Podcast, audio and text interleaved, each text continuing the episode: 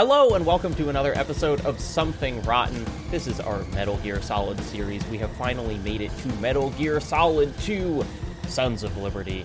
My name is Jacob Geller. I am joined, as always, by my co host Blake Hester.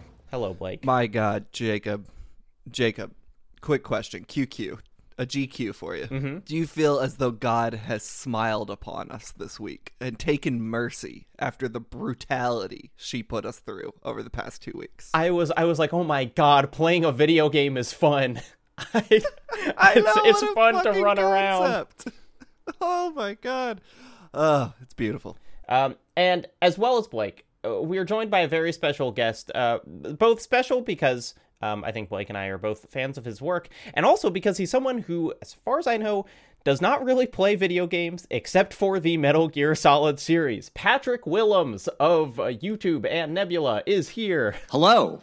Thanks for having me. Patrick, we're so glad to have you. I think this is the first time that we've had three Nebula boys on the pod before, which is very exciting. Ooh. Three coworkers. I see y'all around the office all the time. You done we eat lunch together every day. Now we're finally committing it to p- the Yeah. pod. Look, Patrick actually spends time in the Nebula office, Blake. You gotta go. you could probably I hang am out. I am there so often. I shoot my videos there. I ride a train under the Nebula office at least twice a week. That kind of counts. There's like I think the N train goes under it, or maybe it's the R, and I'm like, oh, Wait, are you in New York? I am. I'm in Queens, Astoria, in Queens. You- why aren't you hanging out at the office? Well, I so uh, all I do is something rotten, and I am technically like a contractor of Jacob, not of Nebula. Okay. So it's like I don't really know what I would do Look, there. you're in our Slack I guess- channel. You could you could go. That's true. I was like, if I go during the daytime, like normal work hours, I'd just be doing my day job there, and I'd be like, that's a waste of Nebula's. Yeah, space yeah. To just be like, I'm gonna work on Game Informer here, so it hasn't worked out just yet, but maybe soon. We'll see. well, if nothing else, uh, Jacob, you should visit New York and come to the office, and then you know bring Blake. We got- Absolutely. We we maybe got some stuff cooking. We'll we'll see see what happens there. Jacob, if you come to New York, I can show you where the beginning of Metal Gear Solid 2 Oh is. my god! Now I gotta go. I mean, not to like jump, jump right into the topic at hand, uh, Yeah. but when this game, this is the first time that I've played this game since moving to New York City, which I did 12 years ago. But uh, but I was like, I forgot that it began Yeah. right there, uh, like under the George Washington Bridge, and I was delighted. it's really there there is a lot of new york stuff about this game uh, some of which was cut from the game uh, which i'm excited to talk about but um patrick so you we this came up like on when you were a guest on my charity stream earlier where I was playing video games and you were talking about how you didn't really play video games except for Metal Gear Solid which I feel like kind of makes sense in that uh, Kojima is a very filmmakery game designer and certainly seems like a guy who wishes he was making movies often. But like when did you start? When did you get into Metal Gear? Well, so I should say, um, I used to play video games pretty regularly. Uh, I would never say I was like a, a hardcore gamer, but I was like, I played a decent amount of video games for basically up until like 2011. Uh, as in, you know, I would consistently, yeah, from like the 90s on. So is that you moved to New York then? If you moved to New York 12 years ago, Uh, you it- it- stopped playing games? It's honestly more I uh, I started my YouTube channel and became self-employed and just stopped playing vi- like I I never even made the deliberate choice like well time to cut games out of my life. It was really it was this weird thing where uh you know like like, like I, I had the like you know I, I had a PS3 I played Metal Gear Solid 4 among other games I you know I I I I, I, I was going back to the 90s I would buy like every Naughty Dog game that was like a developer that like I followed and um and then right around 2011 uh, when I, I launched my channel uh, which wouldn't become profitable for like six more years but then i also like I started a freelance video business which became my day job for those six years. Uh, and being like self-employed and having to make my own schedule somehow like my brain just decided like subconsciously that like the video game consoles were this dangerous like potential time suck where if i flipped it on hours could go by uh, and i just got out of the habit. And then suddenly I was like, wait, it's been a year and I haven't played a video game. And uh, and in the past decade, uh, I have pl- I have only f- like played in full two video games, and one of them that I just finished uh, last week took me three years to beat, playing in one week installments. Uh, well, so the the in 2018, um, I I bought the PS4 Spider Man, and because my roommate at the time had a PlayStation 4, and I borrowed his PlayStation 4 because I was like, I have to play this game, and I did. And uh, I I would play in like I would let myself do an hour a day, and uh, and I beat it, and it was lovely. And uh, and then uh, d- like many people during uh, lockdown in 2020, I bought a Nintendo Switch. Uh, and and played a little bit of like Animal Crossing and stuff, and then got distracted by work and didn't touch it again. Uh, but I got, I think maybe for Christmas in 2021, uh, I got uh, Metroid Dread, and then played it for like four great hours that week around Christmas, and then last year around Christmas played it for about four more hours, and then last week played it for an- another four hours, and I beat it. Wow, That's kind of cool. that's more than I could say. I never beat that game. It was too hard That- for me. yeah, that game is really hard. Like thinking about It- it was hard. like a year between, you'd have to like re-remember how to play. Oh, that was always the thing. I, I, like I, I'd jump back in, I'd be like, "Oh, what do the controls do?" And uh, but yeah, yeah. Look, look uh, Raven Beak gave me a tough time, but um, I shut him down, and uh, and I feel really What proud. did of it. Congratulations. You, what did you play Metal Gear Solid 2 on then for this? Did you play it on Switch? Uh, I got it on the Switch. Yeah, but that Oh, said, I was? I was uh good. It it, it Hell yeah. totally Nice. works. I mean, you know, uh, like the you know the the the buttons on, on on the Switch are basically arranged like the Yeah. a PlayStation controller. Yeah, yeah. So yeah, so it worked pretty nicely. But but knowing that I was going uh, to my parents' house for Christmas, I was fully prepared to like take my PlayStation 2 out of storage and pop the, the, the disc that would back have been in. great. We've done Yeah. that in other seasons before, and I'll be honest, it is a little cumbersome. The Switch streamlines the entire process, but It really does. you would have felt yeah. way cooler having done it.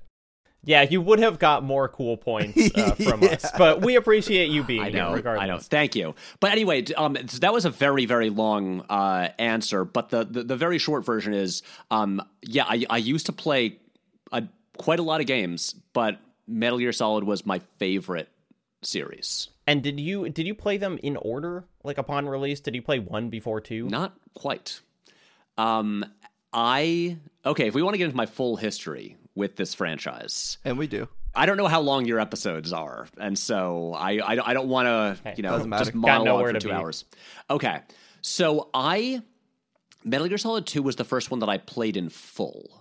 Uh, I played a Mike's my uh, introduction to Metal Gear Solid was in the late '90s. I got, I believe, at Pizza Hut a demo disc with uh, demos of multiple games.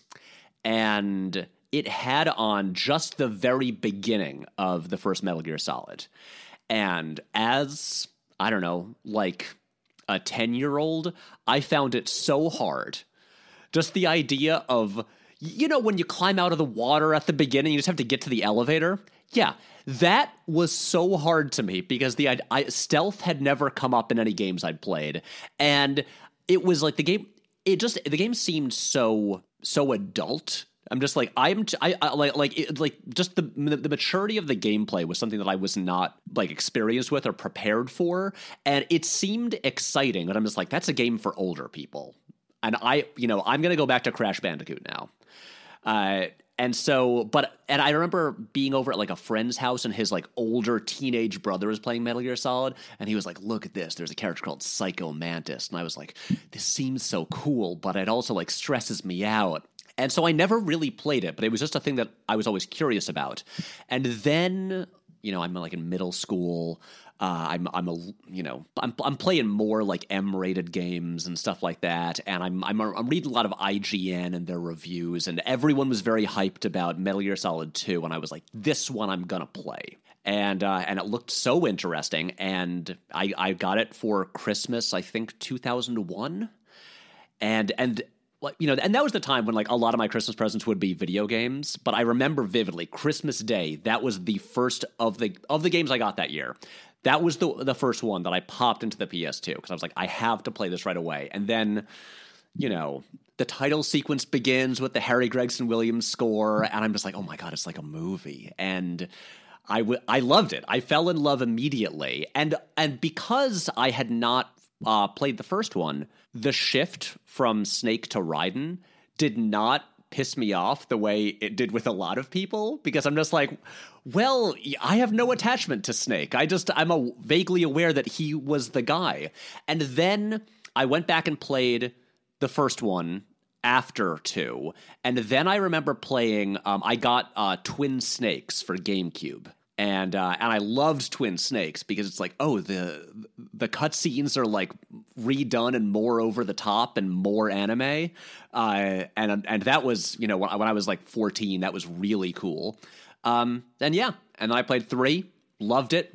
Played four, uh, you know, loved it. Despite, weird, but w- weird. I mean, they're, they're all weird, but f- four, it's just like the, the, the sheer the sheer length of those cutscenes, the um, the the amount of times the word nanomachines is uttered, and also turns out to be the explanation for everything that happens, is nuts.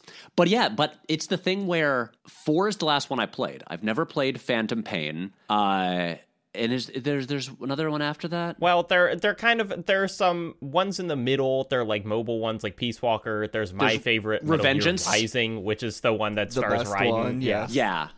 I, I, all of these I've been curious about, but they're all in my kind of like post video game era. And it's the thing where like I genuinely want to play Death Stranding.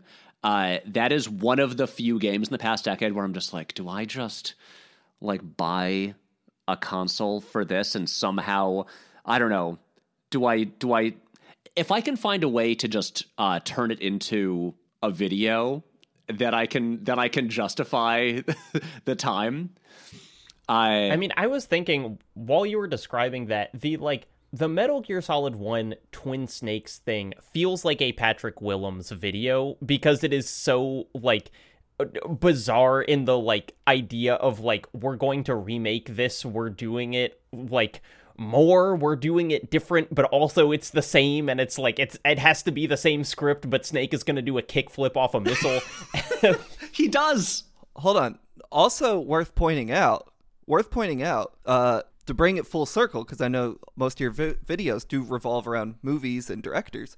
That is a Japanese film director who did those. It's Ryu, Ryuhei Kitamura who directed Versus and is in a lot of like Sion right. Sono oh stuff. Oh my god. Okay. Okay. Yeah.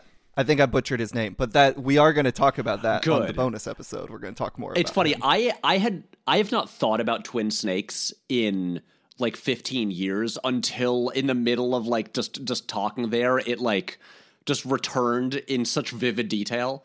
So yeah, you got to talk about it. It is. I mean, it is. I I would love to play Twin Snakes as part of doing this thing or whatever because it's just so weird. Also, just to make your uh you know child self who got that demo disc feel better, uh I am an adult man who is ostensibly a professional gamer, and getting to the elevator in the first screen of Metal Gear Solid One was like bafflingly difficult.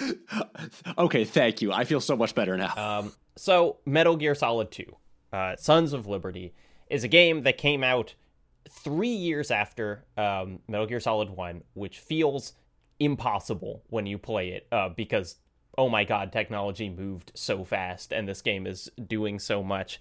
Um, my first notes are uh, all on the intro movie, which is uh, one, wow, there is a lot of money here, and two, this is the greatest score in any video game. Like I the the Harry Gregson Williams score, we talked with previous guests about kind of like how interesting the music was in MGS1 and maybe it lost a little of that by going more cinematic, but like I I cannot deny that like I get chills every time I hear that opening score. the part near the end when it just when it slows down and you got just like that final march uh, as it like just like builds up to the the uh, the big finale. It's Yeah. It's incredible. And, and I'll put it this way: um, I used th- that that that that that last stretch of the theme uh, as the concluding track uh, in a in like one of the big movies I made in high school. I was just like, I'm just I'm just like it's the best music ever. That's what I'm gonna end my my silly uh, like you know 11th grade uh, movie with um, and also a thing that when that uh, title sequence came up a thing that i did that meant nothing to me at the time but uh, looking at the credits um, the opening title sequence uh, was designed by kyle cooper uh, who's like probably the most legendary uh, movie title designer of the past like 30 years. Like you know he did the titles for like seven and and like oh so yeah like the guy. The oh, guy wow. yeah. Uh, but yeah, you, you, and uh, I was looking through his whole list of credits, and it's only big movies like Seven, uh, the Sam Raimi Spider-Man movies, stuff like that, and then uh, Metal Gear Solid, I believe two, three, and four, and five, and five, and five, and Death Stranding. He's oh, the Death Stranding and actually, intro was on. so good. Sorry, and Resident Evil Two remake. Interestingly oh. enough, as far as I can that tell, the only non Kojima game he ever did. That's wild. I I just think it's so it is so interesting that like I feel like with games specifically as time, you know, as as it gets further away from them, it's kind of harder to tell like what is technically impressive and not because like you know what what the PS5 can do now is so different than what the PS2 can do. And so it's harder to tell like this is effort this is money.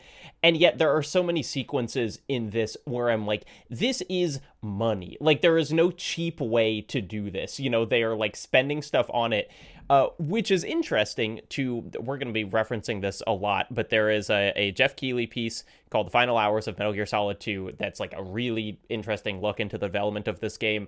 Um, and we have pretty specific statistics on like how many people worked on this game and how much it cost which is uh, 70 uh, like everyone including like composers and stuff 70 people um, and then the game's budget was $10 million, which is 17 million today, which is nothing.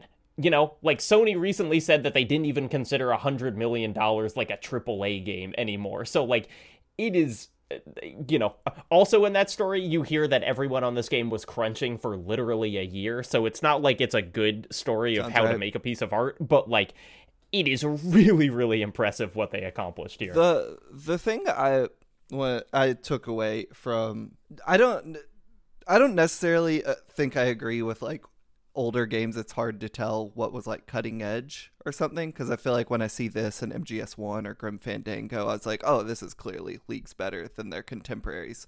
But like the thing I took away from this opening which I took away also from MGS1 is the care paid to the cutscene direction in these games which I think is obviously better than games of its time. I also think better than games today in a lot of cases. And I don't want to act like Kojima stands alone because I think like you know we played Killer Seven recently, which has incredible cutscene direction and looks so cool, and there's like a lot of care to how like its digital cameras are placed and how you like see things.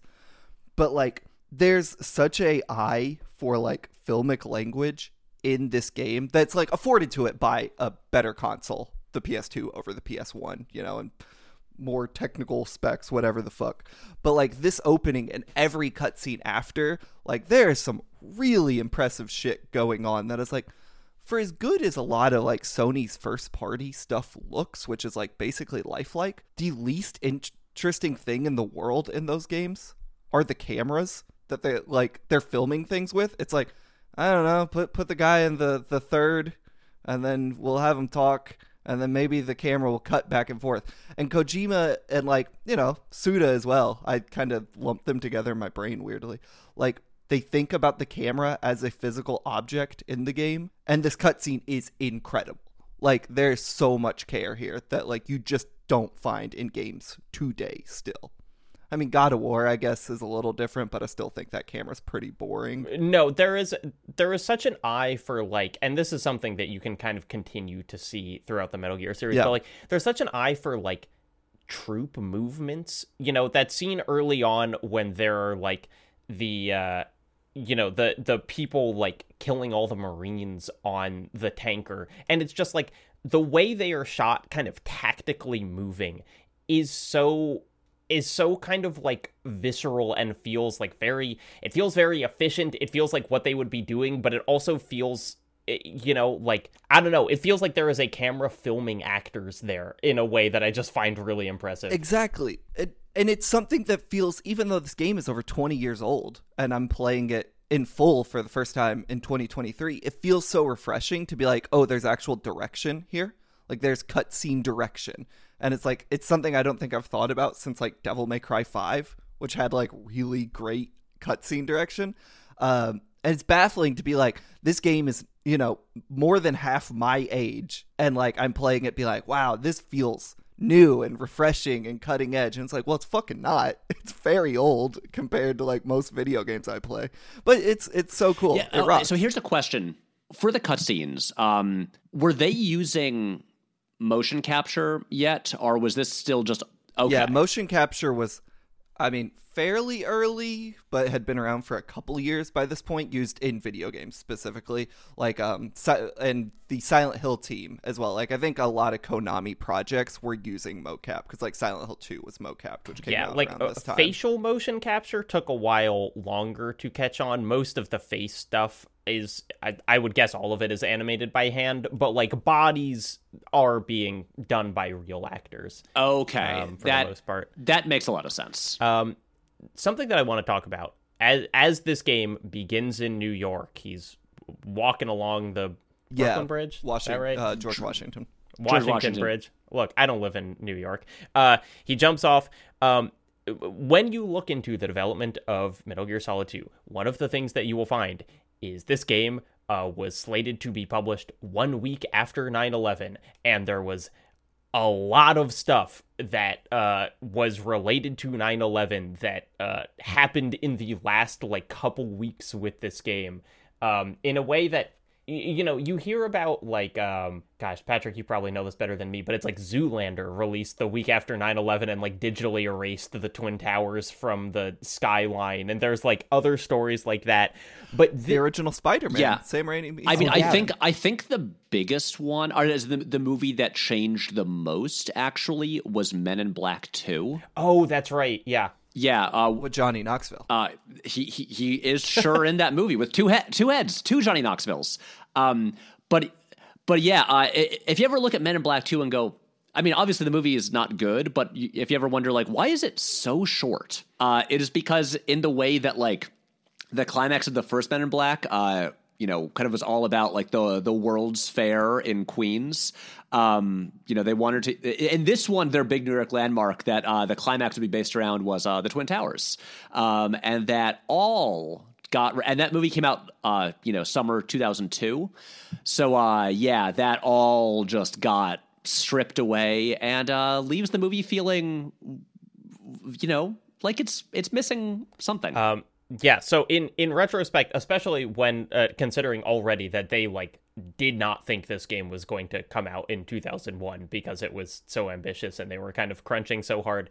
Um, the start of the game, we've learned a lot of this is from their like translated articles. The Did You Know Gaming YouTube channel has a couple really good videos on this, but like the start of the game was supposed to be like investigating claims of WMDs in Iraq. Like that was going to be the opening of it, which is wild because like that didn't even, you know, it's like taking that out feels like seeing what the next 3 years in America were going to be, not like the week after 9/11. Um so that was taken out. Um there were I think, you know, shots of the twin towers that were uh, taken out of the kind of games thing. Uh the finale, which we won't be talking about in this, but like just in general, uh was going to include a giant thing crashing into Manhattan Island um and like the knocking over the statue of liberty and like doing all this shit. And like all of that was modified or taken out. Um and and it's really it's really weird to read about. Apparently Kojima they're like there is such good documentation of how this game was made in a way that like god I wish more games had this. But there are like pages of writing about Kojima just being like maybe we shouldn't release this. Like maybe we just should not put this out at all because it is a game that is in many ways critical of like America, kind of talking about uh, political cover-ups and misinformation, and there's a lot of stuff about politics, and and it is just this like there's this weird feeling of despair when you read it, where he's like. You know, may- maybe we should just skip this one. Maybe we should just like not put it out and make the next Metal Gear Solid. Um, and then they convince him to put it out. It seems like no one actually cared. He was like people cared so much more about Raiden the Raiden switch than like anything related to the country's politics. Um, but the but the craziest fact is that one of the one of the wild Kojima ideas he was tossing around early on was that they should maybe name this game Metal Gear Solid 3 because one that would just be funny. People would be like, what happened to two? And also, the three would refer to the three tallest buildings in New York. Uh, which is like, good God, I'm glad they did not go with that. What a Wait, w- w- what is if it was the Twin Towers? What's the other third one? Empire. At that State time, it would have been Empire State. Yeah. Okay. it's a very it's like i think that was probably like a first year pitch uh but it is it is just such a you know i like that sometimes he just says ideas that are bad and then everyone moves on And you know, he'd still be doing that 23 years What a later. wacky sure guy. does blake you knew what the real villain of metal gear solid is Yeah, n- nuclear pr- proliferation. okay yeah but Oh, oh, you mean giant sick robots? no i was going Oh, you meant the controls for the sniper rifle? no blake the real villain of metal gear solid is a lack of data security You're just saying that because we're being sponsored by NordVPN. Think about it, man. People are constantly getting one over on Snake because his codec is like wide open and anyone can listen in. I feel like you're making this sound dumber by connecting it to that game. The fact is, VPNs should just kind of be part of your internet infrastructure at this point. It actually is for me, and not just because I'm smarter than Solid Snake. Uh-huh. I've used VPNs when traveling to different countries so I could continue working like I was still at home in the US.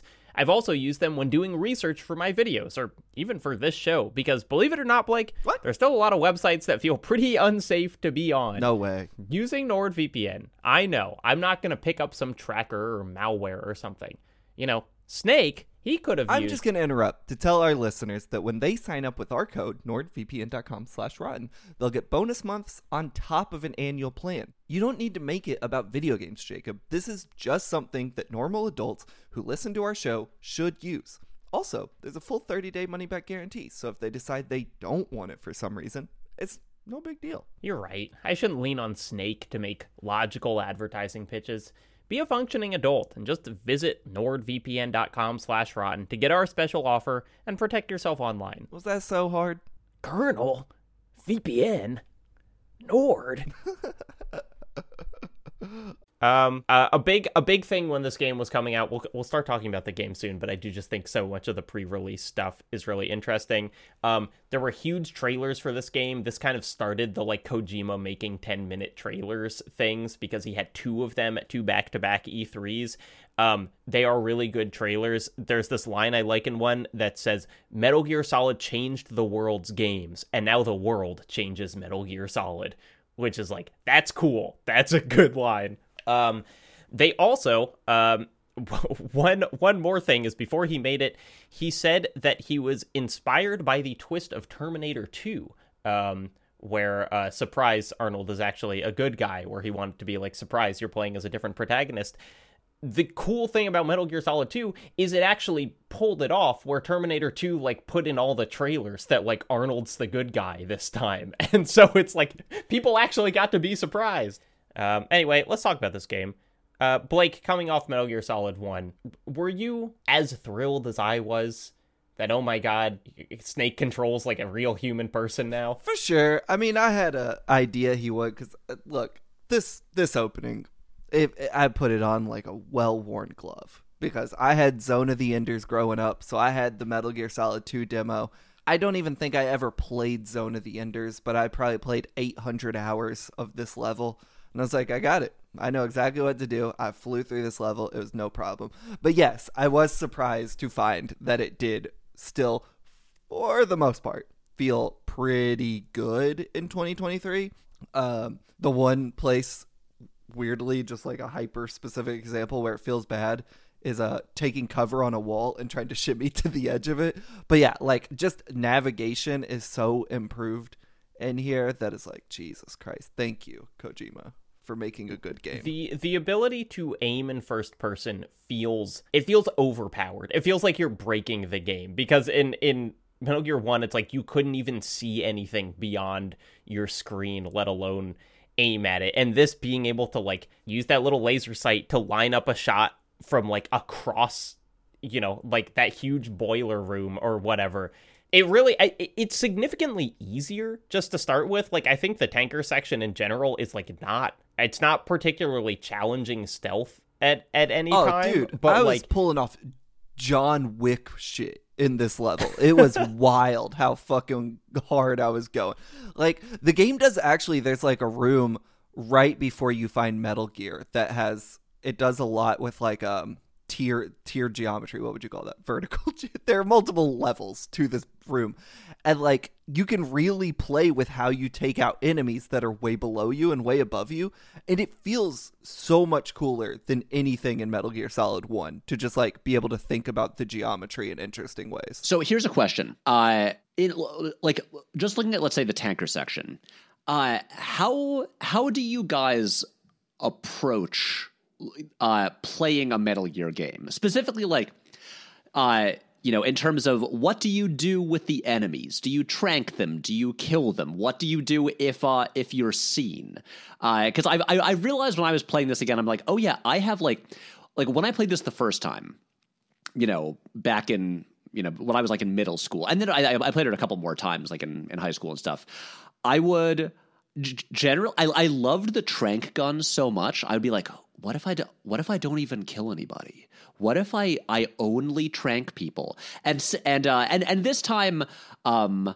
I remembered I'm like, oh right, you can grab people and like break their neck. And I was like, you know what? These are all terrible people. They murdered everyone on the tanker. I don't you know, I I I will kill them sometimes. But my general rule with Metal Gear almost always is if I am seen, I just let them kill me and then go back. I'm just like, no, I I fucked up. I failed. I'm gonna go back and do this right and not and and I, like I cannot get an alert. I I won't. I will not accept that. But I I realize that's just me being that's that's like like there. You don't have to do it this way, and so I'm curious what how you guys approach the game. I play it non-lethal. The only people that died so far are people who stood in the way of their buddies' guns, which I was like, that's kind of funny. There's friendly fire with the enemies. Um, I played non-lethal. I'm hugging every corner. I'm waiting. I'm biding my time. I'll sit on a corner for 25 minutes if I don't think I can get this shot. I don't care. I'm there. I'm waiting. If he's walking left and right, I'm finding the exact right micrometer to put a trank in his head.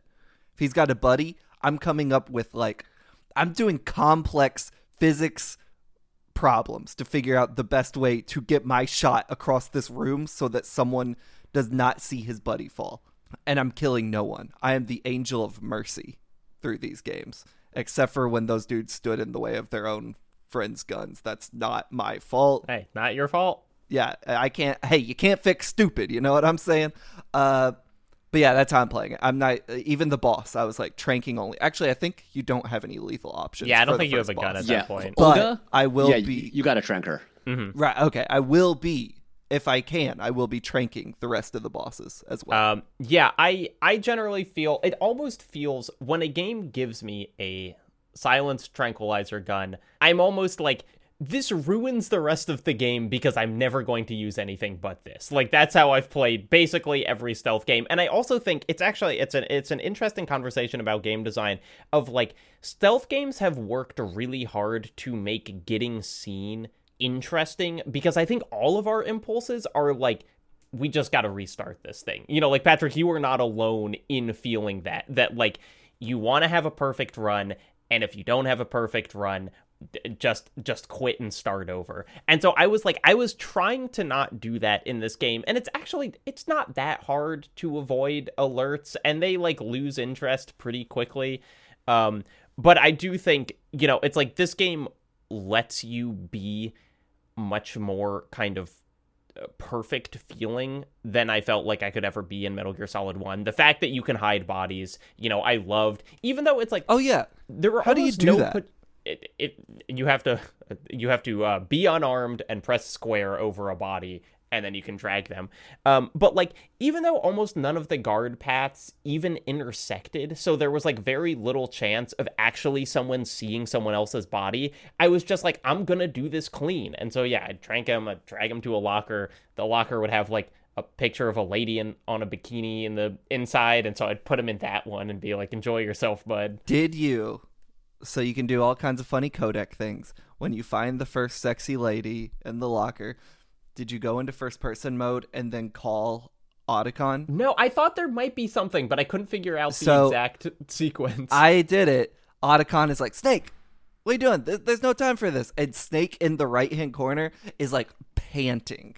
And it's so fucking funny, dude. It cracked me up. Uh, can we talk a bit about the setup to the tanker and why we're there? Because I found it Yeah. pretty Yeah. fascinating. So s- after the Yeah, how, events, how Snake has like a stealth camo that immediately malfunctions when he lands on the tanker. it's got to malfunction in the coolest way possible. Well, it's funny. The stealth camo is like the most OP shit from MGS One, but you never get it until the very end, and so it's funny that um, the first cutscene in this game, it's like, uh, rain, piece of shit, got it. Um, but after the events of MGS One, Snake has become, I don't know, like kind of a mercenary, a freedom fighter. What would you call Well, him? he's so he's part of yeah, he is part of a group called Philanthropy, which is a uh, an anti-Metal Gear group recognized by the UN, but not not like an American. It, it's still kind of like a PMC or something. Like he's he's kind of outside countries. Yeah, I and what we find out is after the events of the first game, I guess like the how to build a, a Metal Gear has leaked, and Otacon has this great quote where he's like, "Every state in .com has their own Metal Gear right now," which I loved because it's like, of course. Yahoo.com, Metal Gear. It's like, of course this would happen. I mean, you got to do some mental gymnastics to be like, how would they actually build this thing? But I love the idea that it's like this end all be all weapon of the first game is just like, eh, anyone can build one now. We we we did uh oh, and it leaked on the internet, and I'm like, all right, there we go. Yeah, and and just that it, it it paints the entire first game as like basically a failure. You know, it's like sure, okay, you prevented a nuclear launch. I guess that's good, but like the the big thing was like, oh my gosh, what if this Metal Gear gets released to the world? And it's like it did. Yeah. There's nothing you can do about it. Everyone has one. I mean, it's like the opening cutscene for how cool it is. That idea is so bleak for the world, right? Like it, it is an incredibly bleak game when you think about like this is the worst possible scenario within like mm-hmm. the Metal Gear universe is that anyone outside of like the four people who knew Metal Gear existed a couple years ago would ha- know it's real and have one. Yeah, and and just the idea that it's like you know when you get on the tanker, uh, you're about to go do stuff, and then like oh no, terrorists invade, and you know so there are these evil guys. But before you do that, your mission is Yeah. like the Marines have a Metal Gear. And they are lying to everyone about it. And so you are just going in there to like take pictures of it and be like, hey, everyone, look, you know, the US military has this like massive nuclear enabled machine you know and so it's like it's it's not like even though you know your goal is not like kill all the marines on the thing it is just starting from like us military bad lying to everyone you know that's like where the game starts out and then kind of like spirals from there But that's all fiction. That's not like real. That's never really happened. This, is all just work of fiction, all just fantasy. no definitely not in the years after 9-11 nothing We certainly don't have to worry about like uh sorry, construction going on I think my building's falling. Um we don't have to worry about like weapons of mass destruction like actually leaking out and people being able to build them themselves, right? Like that's all that's all fantasy, right? It's kind of like dragons and kings and castles and wizards. Yeah. So so uh okay, so I haven't played the first game in a while. Um can you guys remind me beyond just so like is Metal Gear just like kind of a a big robot piloted by a person that can like launch nukes? yes, it doesn't have to be piloted by a person. It can be autonomous. And then the other thing about it, at least in the first game, is it has it shoots the nuke out of a rail gun, meaning that it cannot be detected on radar because Ah. it's like it, it doesn't have its own propulsion. It's just a big bullet. Um, so it still it still is kind of like why is this so much worse than just a country being able to shoot a nuke at another country? Right. But like ultimately, yeah, that is that is why it's like the you know an undetectable nuclear launch. Okay. However, the great irony of the Metal Gear is that they were ostensibly designed to be nuclear weapon disposal robots. So, Yeah, Right. Otacon made it, but then didn't know that it was going to be able to shoot a nuke because he is the dumbest man alive. Oh, hilarious Otacon. moment in that game. Um, I do really love. There's a quote. Um, th- this is between between the tanker and the Raiden section, but there's a quote that says like computers and atomic weapons grew up together, uh, which I think is like such a cool, good, good just like analysis. And there there is a lot of this like you know, if you read even a little bit, you will find that like so much of what our define what defines our modern world was initially like used as military technology you know including like weather systems you know radar the ability to for you to go on like weather.com and see if it's going to rain or not was like crucial to military functioning and all of that was funded as like part of military stuff and now it's leaked into you know everything and it's you know the idea of like computers coming up at the same time and like kind of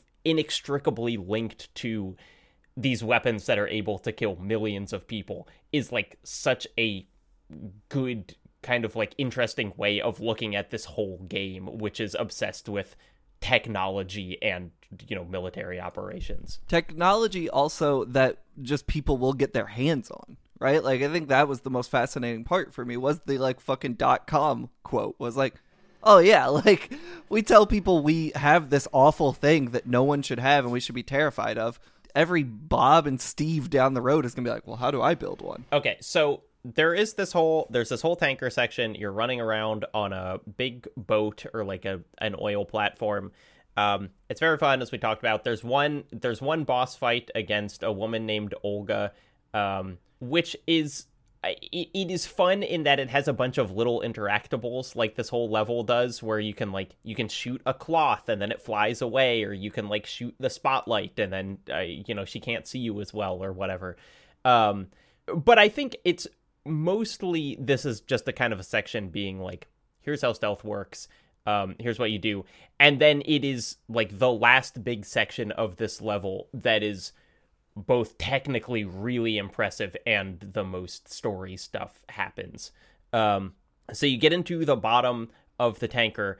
Uh, there is a a like you know marine commander or whatever is giving a speech on what Metal Gear means for the military, and it is this. Oh God, I love. I love how it's like kind of video gamey, but it's also kind of over explained. Where Otacon's like, I hacked into his script. Like the teleprompter is going to take about seven minutes, you know. So you've got seven minutes to do this, and and so you have to get up there in seven minutes while he's giving a speech in real time and take pictures. But like the cool thing, and again, it's like, oh my god, this was not possible on the PS1. Is there are like 60 dudes in each room who are just standing looking at the commander and like if if you get seen which i did there's this amazing sound effect where it's one guy gets alerted and then you hear all 60 of them have like the exclamation point pop up over their head. Uh, something this game does brilliantly that I think the first game tried but kind of failed is humor. This game is very funny, and uh, one of the there's a quick throwaway line where Otacon's like, "Oh yeah, you got about seven minutes, unless he sneaks in a good joke or two. And I was like, "That's a fucking good bit." And then it is good when you, you get you get to the end of that, and then he's like, "Actually, I'm going to keep going," and then they just add on like another 90 seconds on the clock. I didn't know that. That rocks. Holy shit. So, uh, yeah, Blake, I, I think what you're saying is you you were too good at the game and did it in the time limit, and uh, and Yeah, yeah, I yeah. forgot where to go and uh, and ran out of time, and then the game gave me more time. Oh yeah, like I said, I'm playing. The, I'm John Wick shit. I'm going through this game no problem. Yeah. Pro game. Also, can I say we did? I, I feel like we kind of like just breezed past uh, Olga, who I feel like is no talk about Olga. I'm just so again, I have not played this game in like more than 15 years, I would say, and so much of this uh like returned like so vividly to me. And i'm just like the introduction of olga where it's uh I mean Kojima really loves those moments where you know things like maybe go into slow motion or things kind of pa- like pause just kind of like luxuriate and maybe it's like you know the rain hitting like a Sn- Snake's poncho as he walks across the George Washington Bridge, stuff like that. But like that initial like introductory shot of Olga, where like her name and credit appears, where uh, she uh, reaches up and takes off her hat, and and you see like she has armpit hair, and uh, and like that's a it feels like a very Kojima detail to be like we're gonna she's gonna have like a, a tank top on and suspenders and a crop top, and she's gonna take off her hat, and that's gonna be like her cool intro, and and like as soon as she returned, uh or, not returned, but showed up, and uh, and you see like her name is Olga Gurlukovich. and I realized like, oh right, when I was like in high school, I made a movie with a Russian villain named Gurlukovich. I was literally just like ripping off everything from these games left and right. Like that's how I, I have forgotten how much space in my brain this occupied uh, back in the day. But um, but uh, like yeah, I, I love every single character in this game, and I, I think the thing about it that I missed so much, because uh, I hadn't, I haven't played Metal Gear in, in so long, is just the, the fact that like Kojima is this Japanese man who is obsessed with like Western politics and the U.S. military, but then also, you know, goes about telling a story about the U.S. military in the most anime way imaginable and just I had like whether it is just like the the direction of things whether it i mean all the the like wonderful nonsense this game gets into like later on in it just i like i had forgotten how much i loved just the because like again when i played this game for the first time i uh you know had no real attachment to snake so i was not mad at raiden at all and i just remember spending hours listening because I, I, it was at I don't know. It, was this time when when I played video games, I'm just like I I feel like I need to get like anything could be important. I need to get everything out of this, and I would just listen to every single codec conversation between Raiden and his girlfriend, and the stuff that people hated. I was just eating all of it up, and and I love it. I, I, I have I have no great insight other than uh, I just I love everything about this game and everything that's silly that that turns some people off is what I like the best. No, there is there is this amazing connection between like kind of you know an obsessive level of research or just kind of like dorkiness about some of this stuff mixed with this this heightened reality where it's like okay uh you know olga when you first meet olga uh, snake is like hey throw your gun off the side. Uh, but then it turns out that she has a knife that is a gun that shoots like a bullet at him. And it does the like slow-mo matrix like bullet trails behind it thing. Um, but then they also take time for Snake to be like, huh, that's a real weapon that existed, you know, where, and it's like, if you look it up, there is like a knife gun, like that, that was a thing that happened. And it totally feels like, you know, like me, Kojima was like, you know, someone who would just like look at a bunch of pictures of wacky weapons and be like, wow, what if that was used? And then in this game, it's like, yep, we're gonna, we're it's gonna include the knife gun in it. That kind of stuff is, I think, what's so fun. Cause like, there is, there are like real ideas about like, you know, the world and society and politics and and 21st century militarization all that that he really wants to explore. And then there's also just stuff like when when snake returns and is like my name is iroquois pliskin. And he just he puts his like his references uh like like like he's so unsubtle about all of them. And just like every i mean obviously you get to the point like i haven't even played death stranding but i know that like you know, Guillermo del Toro is just a character in the game and stuff like that. Like right. everything he loves is just right there on the surface. Uh, and he's like so proud of it. He doesn't even try to to hide it at all. It's uh it's delightful. On the theme of things being funny, in the speech the commander is giving, there are sections where he just yells like intruder to the left intruder to the right and then and then he's like just keeping you on your toes but it is like it's so good to have like all the people in that room suddenly turn towards you and you like dive behind a box. the way that scared the shit out of me the first time it happened, and then the way I laughed my ass off as I realized what he was doing. Fucking god, this game, this game rocks. This It's is- great. Well, I, wait, is this the first Metal Gear game that introduces uh the the guard who uh has to poop? nope that is in one Okay, okay. I, I, I, I think because I played two first, this was my introduction to it. So okay, oh, I love that guy. There is a boy. There, Kojima loves having guys have to poop. There, there's another section where someone pees on Raiden that apparently there there's a whole cut thing where Snake wanted a guard to back up to a rail with his pants down, and you think, oh no, I'm gonna get pooped on, but then he just pees, and apparently it was just like every developer was just like, I'm just not gonna work on that. Like I'm not gonna do it. Um, but the most of the story of this section happens at the very end here, where you um you you've taken the pictures of Metal Gear. You're like, okay, I'm doing good, and then suddenly, uh, the the terrorists bust in to the marine you know place where they're giving the big speech in front of Metal Gear. And who should be there but our old friend Revolver Ocelot, um, who is back and cool as ever. but he's he's called he's called something else. What what is his name? Sala Sala Solaraska? Oh well, Sh- Shalashaska, Shala because he was referred to that in the first game as well. Like that Oh, was okay. that was like a you know a, a revolver ocelot i guess is a code name or whatever but there is this notable exception where i was like boy i'm so glad that i played the first game before this because i would have no idea what the fuck is happening where liquid uh, who ostensibly died from fox die at the end of the first game is uh, revolver ocelot's arm. And but also seems to be like competing for control over his body. And so sometimes will take over and start talking in liquid's voice instead of revolver's voice.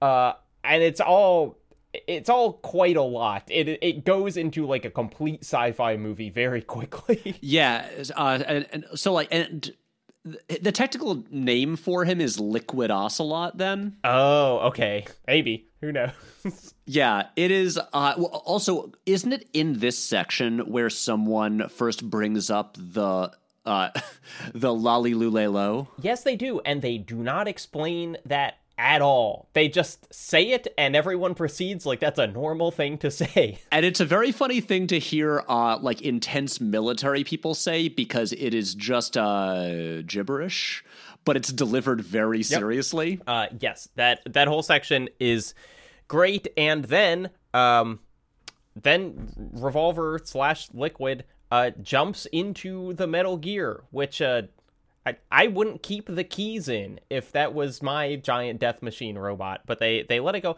I mean, there's a lot of there is like politicking stuff that happens where there's like a kind of Russian guy that Revolver like partnered with to Well, that's Gurlukovich, and Olga is, is his daughter. Olga is his daughter, right? But then, but then Revolver kind of betrays him at the end and is like, "I didn't care about you. I just wanted to get in this Metal Gear." I I'm sure there is more nuance to the scene that I'm kind of not getting because I don't know what happens in the rest of the game, and so I don't know what's foreshadowing or not. Yeah, yeah. yeah. I was wondering because I know Kojima is like, what if we explain every character? But I'm like, do I really need to care about these dudes and their whole deal? Can I kind of tune some of this out? I'm sure they'll come back to bite me in the ass when there's like three hours of cutscenes about Gurlukovich yeah. later. But Uh, yeah, but we'll we'll find out then. Um, this is another scene where it's like, boy, there is money on the screen because um, Liquid starts piloting Metal Gear Ray, Uh, Metal Gear Ray also a different kind of Metal Gear than the first game because it's uh it, it, it's amphibious, so it can go underwater. Is that the one at the beginning of Rising? Yes, because it's got the big it's got the big arms. Now, it, uh, now this cutscene rocks. Unfortunately, my decades on the internet, I had a cinema sins moment watching this. I hate to say it, hate to out myself like this, but the Metal Metal Gear Ray is constantly opening its big mouth and uh growling, howling, whatever you would call it. And I was, and I was like, what would be the actual function of that mechanically that it would need to uh, roar like Godzilla?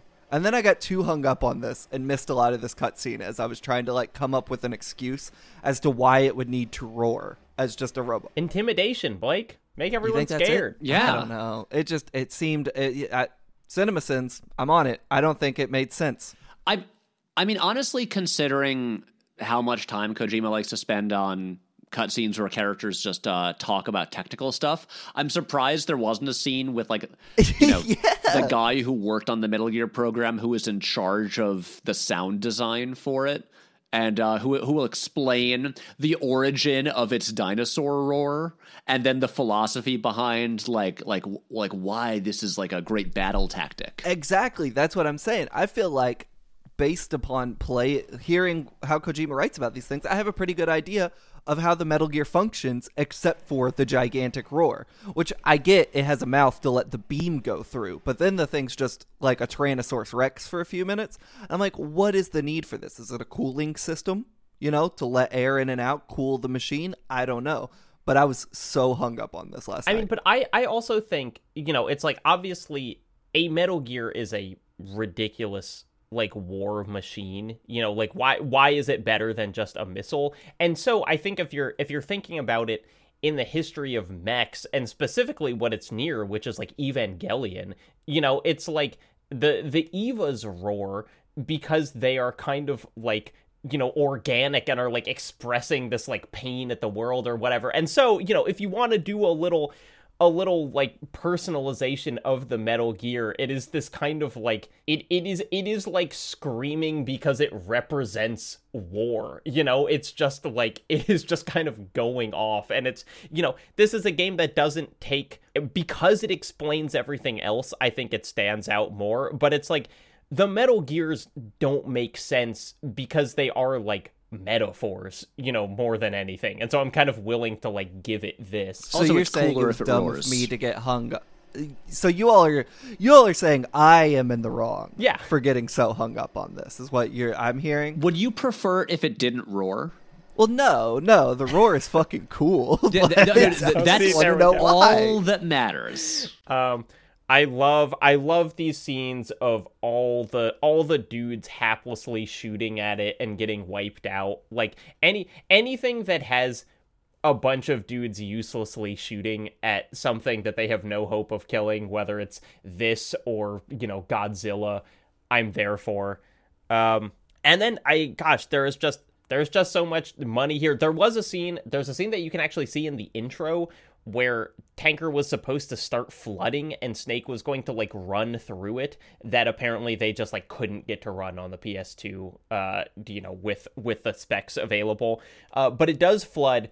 It, eventually it gets to this just like unbelievable I mean you could picture it like a two panel comic spread of like Metal Gear straddling the like broken pieces of the tanker uh, just kind of like in in the New York skyline and yelling and Snake is like bobbing there in the water and then like sinks down and it is I, I there is just so much fucking swag in like how they pull off the end of what is essentially the cold open to this game. Yeah, it's incredible. I mean, the it, it it- it's like it, it kind of was one of those moments where I was like, the PS2 can do this. Because like, think about uh, Jacob. We played Silent Hill three a few months ago, the greatest looking game of all time. Uh, there's not too much going on in those cutscenes. They just look really fucking good.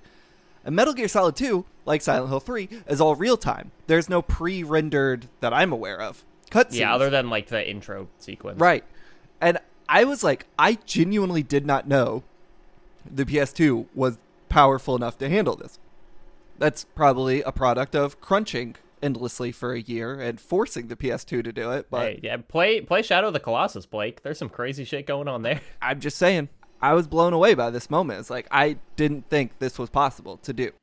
Yeah, it's a thing. I, I something I was thinking about while playing the game was just the general look of it because I remember like when I first played it uh, and that era of of video games and like the PS2, it was a thing where I was so uh, I was so used to pre-rendered cutscenes, especially you know if you looked at like Final Fantasy games of the era, where like I would crave those moments where it's like, oh, it's gonna get shiny now, and it's gonna look really good, and like I, I was like, oh, that's how, what video games do. Like they look one way, and then you get to the story part, and then they look better.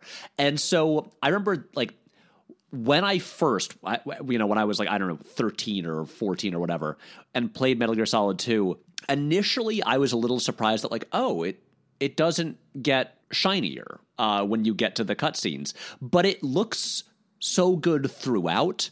But then it's also like, uh, but now I was thinking about it and just the, like, uh, there's, it, like, it looks great. And, and there's a, a, sort of like low contrast aesthetic to all of it.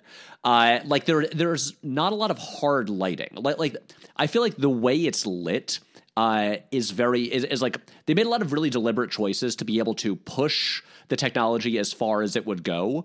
Um, and so it like I don't even. I'm, I'm, trying to think of like even how to describe like the the look and aesthetic of it because it's like it is the whole game is almost all like shades of gray and green and and and I, I know nothing about actual like you know processing graphical power of the PlayStation 2 or whatever. But yeah, it does look great while also like looking very distinct i think for like games of that era yeah i mean there are a lot of you know if you want to get nitty gritty there are a lot of really clever decisions about like how hallways are lit and they're doing things where they're kind of faking reflections where it's like it looks like light is like bouncing off the floor and doing something when in reality those are just kind of like uh, it's almost you know they're like painted in like they're not right. actually bouncing but yeah it's like especially especially in the tanker which is this extremely controlled environment you know it's like every room is this big and so we can put every light exactly where we want it to be and there is just like a ton of thought paid paid to kind of how those sort of materials like actually look and their reflectiveness and their shininess and all that. Patrick, I want to ask you something, and I don't know exactly the smartest way to phrase this question, but like you are someone whose professional career revolves around talking about and analyzing and watching movies. This is the most cinematic moment of this game we've played thus far, you know, by sheer example of so much shit is happening at once on screen. Like, uh, right. what are your thoughts about Kojima as like not a game director, like a cinematic director, someone who's like clearly so influenced by films and tries to mimic them. Like, how do you think he pulls it off? Like, where do you think he stands compared to like his heroes? I was honestly thinking about this, just this exact topic more at the very beginning in the stretch when Snake is walking along the the bridge and then jumps down to the tanker because there. I feel like the direction, especially with like the rain and all the cars and the headlights and just like the the sound design of the traffic and all of that, it it, it it's that feels like he's getting into late period Tony Scott territory of just like a little more impressionistic with like the editing and the visuals because there's not a lot of story happening there. It's just setting this mood of, you know, this guy in a poncho walking along a crowded bridge at night.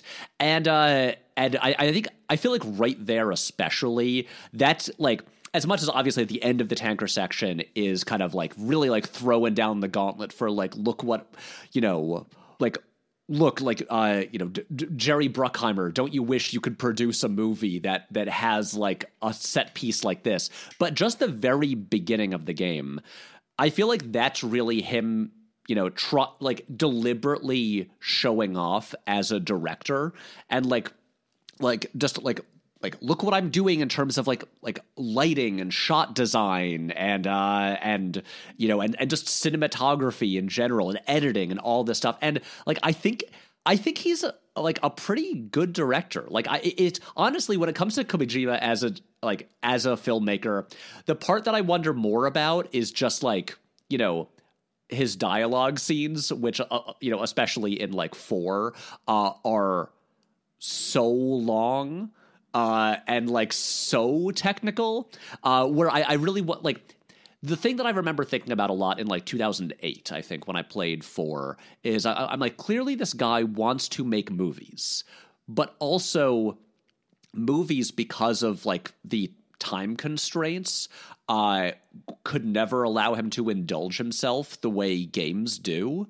Uh, and so he's kind of found his like his perfect medium, but but yeah, I think just in terms of like you know a command of like visual storytelling, uh, he's like genuinely good and has studied his influences so much that I I, I think he can uh walk the walk. Yeah, you know, I, I having played a lot of Kojima games in just the last five years, I feel like I, I think a lot about kind of the uh the what you said and Jacob you said. People say a lot like Kojima just wants to be making movies, and I think that's the case for a lot of other game directors, as like they would rather be making this thing into a movie. I don't ever get that sense from Kojima.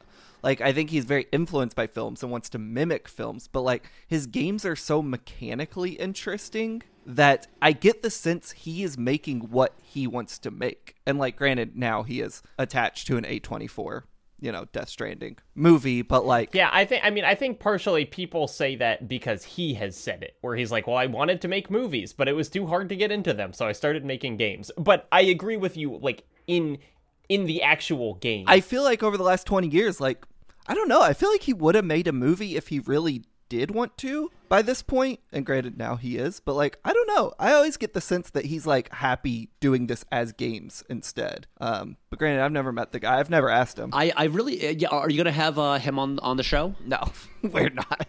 Lord, Hideo Kojima. No. Yeah, we'll try. We'll get his weird robot from his podcast. oh my god, it'd be the first podcast he was on with good sound editing. Did you all hear that Spotify thing? Jesus Christ, No, it's awful. It is horrible. So uh, I I'm guessing that like do we all have the same dream of just v- visiting his studio and like taking the photo with him that like everyone uh, every cool person gets to seem to do? Yeah, Timothée Chalamet goes up, poses next to that astronaut. Yeah, I just I, I I want that so bad. Well, the thing with Kojima as filmmaker is I like I totally agree that I think what he he's doing what he really wants to do and making the stuff Yeah, that he really yeah, wants yeah, to make. But I'm a little, I mean, and we'll, we'll see what happens with this A24 Death Stranding thing. Uh, but it's the kind of thing where I'm just like, I would have expected him by now to have just been like, well, I want to just try making one movie. Just like, you know, just as in like make a live action thing. Uh, that that's that's the the main thing where I'm, I'm like, if you're at the point now where you're just getting Norman Reedus and you know and and Del Yeah. Toro and like you know Léa Seydoux and all these like people to just come in, do performance capture, and look exactly like their live action selves. I'm just like, don't wouldn't you like to just be on a set once and just uh and and just at least see what it's like to like to to direct a thing like with live actors not in like a mocap studio. Like I feel like he should just well I mean I guess he is like okay I haven't followed the news super closely other than the basic announcement. What is happening with this Death Stranding A24 thing? I don't know that it's particularly been revealed other than it's happening. I don't even know like if he's directing. Yeah, but it. it's not. He hasn't been like I am directing it. Right. You know, he seems he seems excited and closely involved, but yeah, it's not. And the other thing that like we don't know about him is like obviously he's always taking pictures with these people, like you you know these filmmakers who he loves. Maybe he does go like to their sets. You know, I don't know if he's ever hung out on like the set of a Del Toro movie or or something.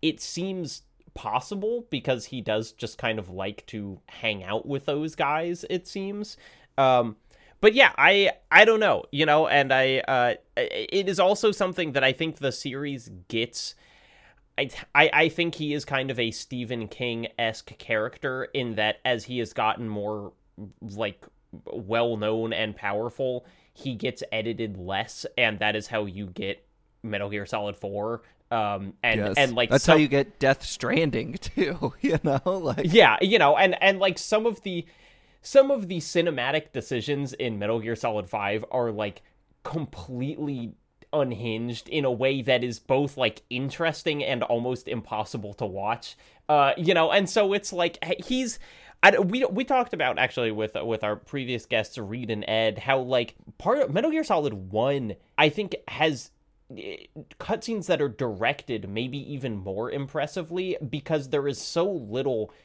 detail to work with that it's all in like framing and camera movements because it's like they literally don't have eyes they don't have mouths so it's not like you can focus on expressions and so there's a lot of really clever like framing and and just like how they block characters in a scene. And and i think as as kind of the potential of what video games can do goes up eh, that it, it kind of gets the better of him in some cases. And so maybe two is this really like you know it is it is the point where it's like these things are perfectly met in the middle and he's able to kind of do enough but not anything Right. uh, that makes it very compelling I will say, you- uh, Jacob, you brought up the Stephen King comparison. Stephen King directed one movie. He he dipped his toe in to be like, I want to see what this is like, and then promptly never did it again. Uh, and so I'm just like, I I I I I, I want Kojima's Maximum Overdrive. but without uh, the 14 pounds of cocaine No, no, no. get okay. We we need to get Kojima addicted to cocaine. Uh, then give him like I don't know, fifty million dollars to make a movie. See what happens. Then send him to rehab and get him back doing games. that's how something rotten started. That's a deep cut for the real fans. Um, so we cut to something that I did not expect. I knew the Raiden switch was coming. Uh, you know, I, that's a famous part of the game. Um, it's two years after uh the sinking of Tanker, and it is in basically the same place. It's like it's it's off the sh- off the shore of Manhattan, uh, which like is weird because when you're there, you're not like seeing the New York skyline. It kind of looks like you're just in the middle of the ocean, which I guess if you were, you know, 30 kilometers is is 18 miles. Like It's that- further That's up. pretty Yeah, far yeah. out. Yeah. But like still, it's not. You know, it is not in the middle of the Atlantic Ocean. Um, and you are playing a character who is called Snake. And even more than that, you are playing the beginning of Metal Gear Brother. Solid 1. And this is what I really didn't know. It, it, it is like, it is room for room the beginning of Metal Gear Solid it's 1. when we hit Raiden where I was like, shit's getting weird. Because it didn't, I, it did not immediately clock for me that it was repeating MGS1 until I got out of the water. And uh, the Colonel, I was like, oh, that's kind of interesting. I was like, that's very similar. Like, that's the point where it started clicking with me. And then Colonel starts repeating the same lines from MGS1. And it's not, Jacob, correct me if I'm wrong, it's not one for one the exact same uh, speech he gives you in the beginning, but it's like select lines throughout what he's saying is from MGS1. And I was like, what is fucking happening in here? And to go a step further, I don't know if I've been trying to like figure this out if it's like foreknowledge of what actually is going on with writing because I, I I know ish the twist of the game, um, or just the script of the game influencing me. But there is a point where Raiden says this whole thing feels like a dream, and it like made this section make more sense in my head and be like, yeah, ever since the character switch, this whole game has felt weird in a super intangible way. Does that make sense? Because it doesn't really make sense to me, Yeah. but something about it before that moment, I was like, what isn't clicking in my head? Not in a bad way, just in a like, this feels fucking weird to me. No, it, it is it's incredibly weird. You know, in in all of my like reading about the game, I have never found anything that suggests that this part was meant to be the opening. You know, it always seems that there was a planned tanker section where you play a snake and then you switch to Raiden. But everything about the section treats it as if you have never played the game before. Yeah, including yeah, like yeah. the codec calls being like, here's how you do basic actions. Right. Here's how you like switch to your gun. It gives you an- another tutorial. There's like a very quick tutorial in the tanker section, and then when you get here, it tutorializes the whole. Yes, I'm. I'm just repeating what you're saying. But yeah, uh, that was. I was. My brain was melting. I'm, part of me was a little annoyed. I was like, I got it. Let me play the fucking game. The other part was like, what are you doing to me it- right now? It's such a strange, like, but clearly deliberate thing. And then they also spend so much time, especially once uh, Raiden meets a meets a, a really cool guy named Iroquois Pliskin. Uh, uh, who sounds really familiar. what a cool guy. Uh, but they spend so much time talking about how this is his his first like real like IRL mission, and that but he's spent but he's like, well, I've spent years training in like doing VR missions, which are just exactly the same, and you see like shots of his VR training where he's just fighting like like like I don't diamonds or whatever, and It's it's shots from the Metal Gear Solid One VR missions expansion. Right. And it it also like to me this felt like like I, I and I I, I do not want to say what you know Kojima's like intent was, but it feels kind of like making fun of people who play a lot of video games and are just like, oh look, I I.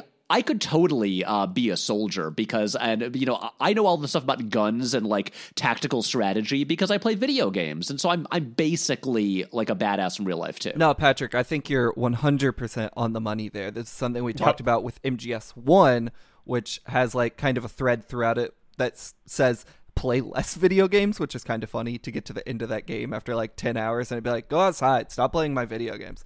Um, this one, I think even more so, at least more explicitly, Jacob, let me know if you feel the same way too, um, is tackling. I don't want to say the video game to military pipeline because I feel like that was not a super big thing for at least five to ten more years when Call of Duty became so big. Well, and that is, I will say, that is referenced explicitly in Metal Gear Solid 4, where they Oh, talk okay, about training soldiers, and you see the UI of the PS3 screen playing Right. Metal Gear Solid 4. I think, but I think they're like, it's hinting at that idea in here that like violent video games are breeding, not breeding, because I don't want to go down like a conservative pipeline, but like violent video games are. What I don't know. How do I say this? No, I I think you're I think you're right, and this is this is what something Rotten struggles with is like there is such there is so much bad faith talk about how video games cause violence that it feels almost impossible to have an actual discussion about how like video game valorization of the military has real life implications. You know, and I think that is that's essentially what's what's happening here. And again, it is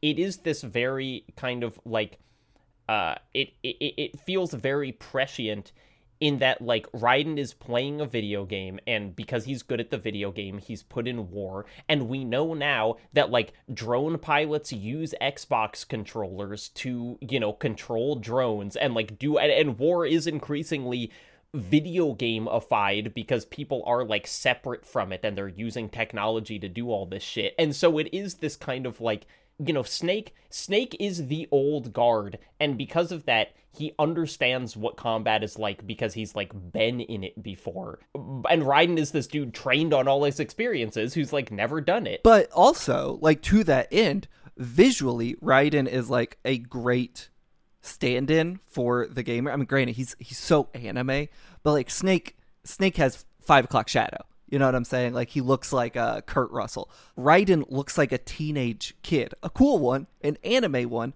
but he is a kid. You know what I'm saying? Like there was no attempt to make him look grizzled or bat, even badass. They do that later in the series for sure, but um, in this one, he it's easy to be like, oh yeah, a 15 year old might see Raiden and be like, oh, he kind of has the same hair as me or whatever. You know what I'm saying? And I Yeah. think that's very pointed. Yeah, he's like he's so pretty. and and I, I yeah, yeah, yeah. that's i'm sure our, our listeners will will write in if we don't mention it here but like was it designed intentionally to be quite androgynous looking you know to to be like yeah this is this is not the grizzled man of war this is just kind of like a, a pretty boy a kid. Yeah, which like by God, a lot of kids go to war when they shouldn't because they want to do hoorah shit.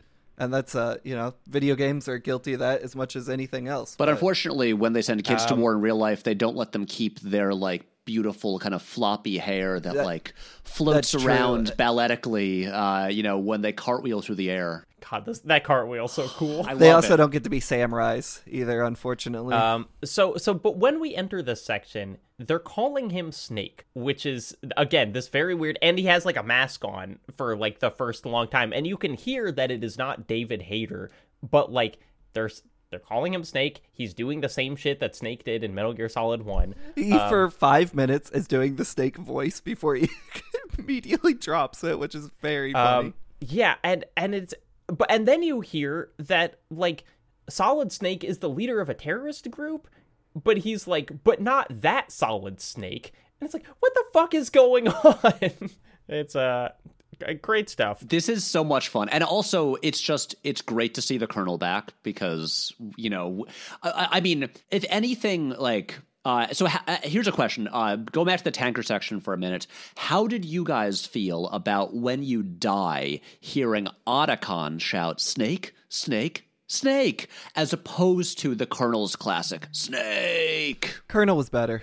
Of course, For sure. Obviously. Colonel was better. But yeah, it is it is weird, and it's like when you save as Snake, Otacon kind of tries to do like a Mei Ling thing, where he like he like gives you a quote, and then he's like, "Sorry, I'm not very good at this." Hilarious bit the first two times. Then I started speeding through those. Um, it- no, but I, I, it's like you get to this part, it feels like the game is starting for the first time because it is, it is Campbell back. It's the situations we're familiar with from Metal Gear Solid One. Uh, they're teaching you how to play, um, and and then you meet a, a guy, uh, who looks like Snake, whose name is Iroquois Pliskin. That uh, Pliskin is obviously like. Snake is named after Snake Plissken from Escape from New York. Uh, what is the Iroquois reference other than being like an indigenous tribe? Is that is that to a movie or are we gonna figure out what it means later? G- genuinely again i have not played this game in a while. I cannot remember. Uh the, the i don't know. Is it because you know the iroquois tribe w- was based in new york state and they're off the coast of new york? I i really don't. I mean it sounds it's a really cool name but also i cannot think of any other fictional characters that have ever had the first name Yeah. iroquois And it, it also it's like when he says it, it sounds like he's making it up. yeah You know, it sounds like he's gonna say "I'm Snake," and then he says uh, "I'm uh, Iroquois Pliskin." Importantly, we got to talk about who else is in the introduction to Iroquois. Who's that? Pliskin. vamp Oh, that's right. Yeah. Okay. So another another copy of Metal Gear Solid One. You walk up. There is this bloody hallway. It's shot in exactly the same way as it it is before the Gray Fox scene in uh, in Metal Gear Solid One. And then you get in there, and there's this other crazy guy killing everyone. But it's not Gray Fox. It's it's Vamp. A vampire. A vampire. A vampire. vamp is so cool From Romania. Vamp rocks. You want to know a fun fact about Vamp that I bet y'all didn't know? Uh, that he's voiced by us. Phil some- LaMarr. Something. Well, you're going down the right road. Uh, in Japan, Vamp was the original voice actor Kojima wanted died. So the original replacement was going to be something rotten frequent talking point Shinya Tsukamoto, the director of Tetsuo the Iron Man, Bullet Ballet, Snake of June. What? All of that. Wow. However, yeah, Shinya and Kojima are big time friends. They they post pictures in that lobby all the time. Um, but I think scheduling issues, it didn't work out, so a different actor played it. But Tsukamoto did play Vamp in the Japanese version of MGS4. So there you go. Whoa. There you go. God, how how strange. We love Tsukamoto on this podcast, and we finally found a game with him almost in it. Um, I don't know what we're supposed to make of Vamp other than he's a cool, weird Yeah, guy who's That's a what, you're supposed vampire. to, that's what you're supposed to make of him, Jacob. What is Uh, the hey. question here? He's he And, yeah, and he jumps a lot. He does a lot of like big theat. Like he'll be up in like the rafters of, of a room, and then we'll like you know do a big dramatic like leap down, and uh has knives, and you know I, I when he slits the guy's throat and the blood just sprays up in the air and like rains down on him. It's great. It's I.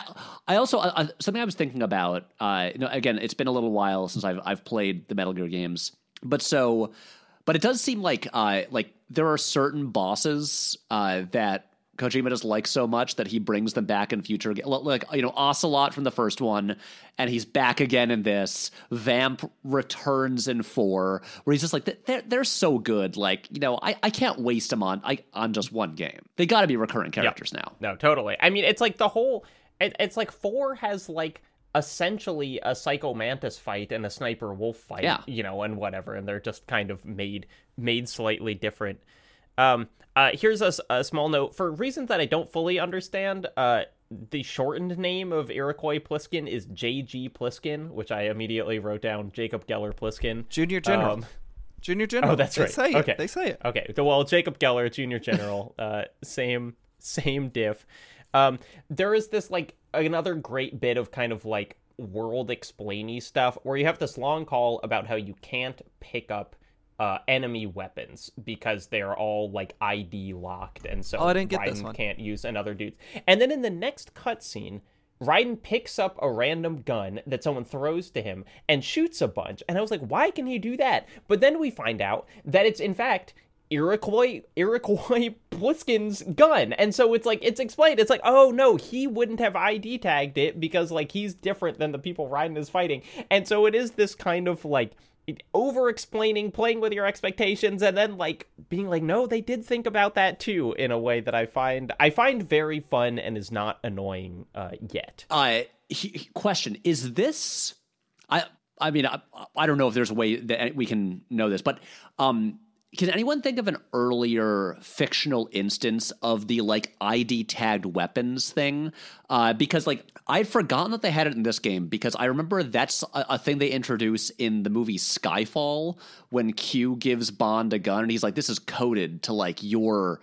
palm like basically only you can fire this and uh and i'd forgotten that like a decade earlier they had it in this game Yeah. Jacob is con. Oh well, you're asking earlier, but is con. Is that what happens in Control? Um, well, in Control, it's kind of it's it's something slightly different because it's like it the weapon chooses her, and so like she you know that's more of like a sword in the stone thing. Oh well, Pa- Patrick. What about Thor's Oh. hammer?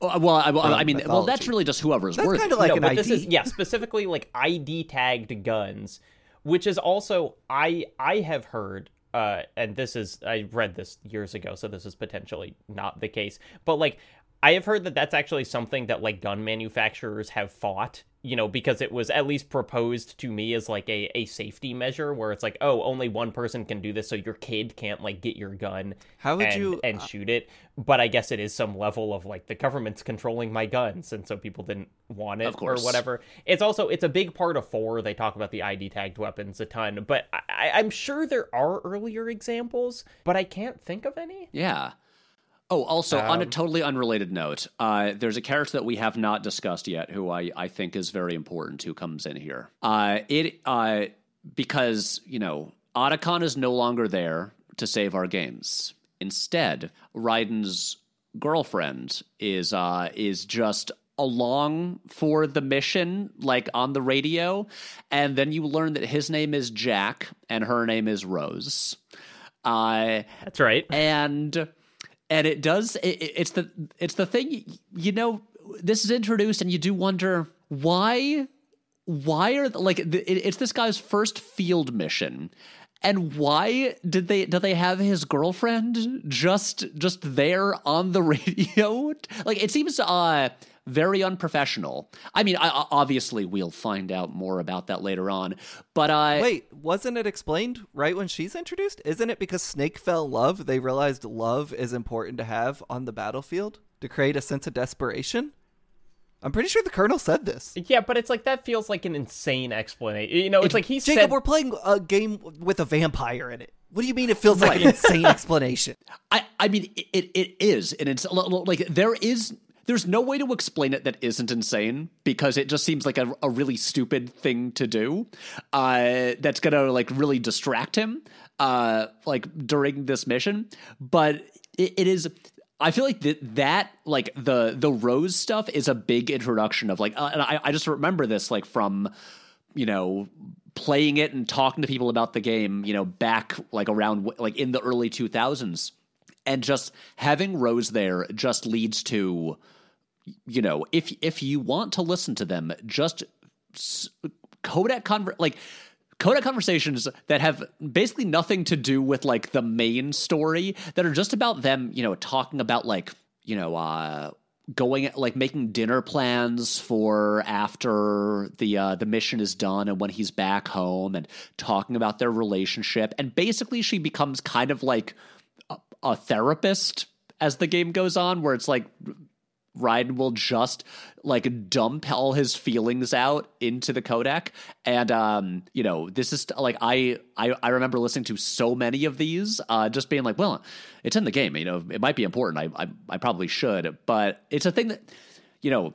I get why people didn't like it because they wanted cool, grizzled Solid Snake. They did not want, you know, a whiny little boy talking about his feelings to his girlfriend. Uh, and I just love that they put so much of this in the game. No, they they do a great job of like Raiden is really infantilized through a lot of things. You know, it is like I already know how to play the game, and the colonel is calling me every five seconds to tell me how to play the game. And like, it's my first big boy mission, but my girlfriend is here because like they it's too scary to do it alone. And like, you know, there is a lot of stuff that it's like Snake got to fall in love in a cool way.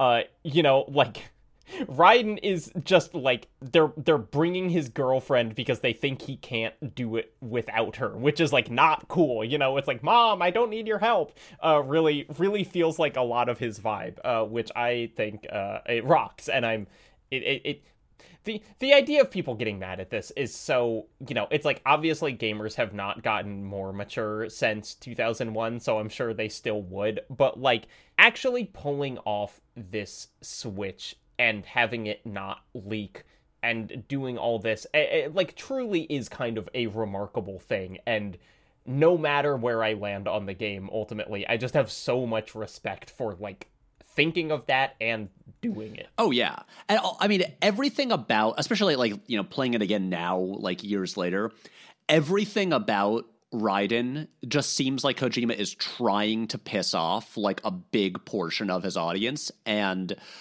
I'm I'm you know whether in movies or whatever I'm very often in favor of the creator uh, trying to like antagonize the audience, uh, and so I love yeah. this. I think it's all great.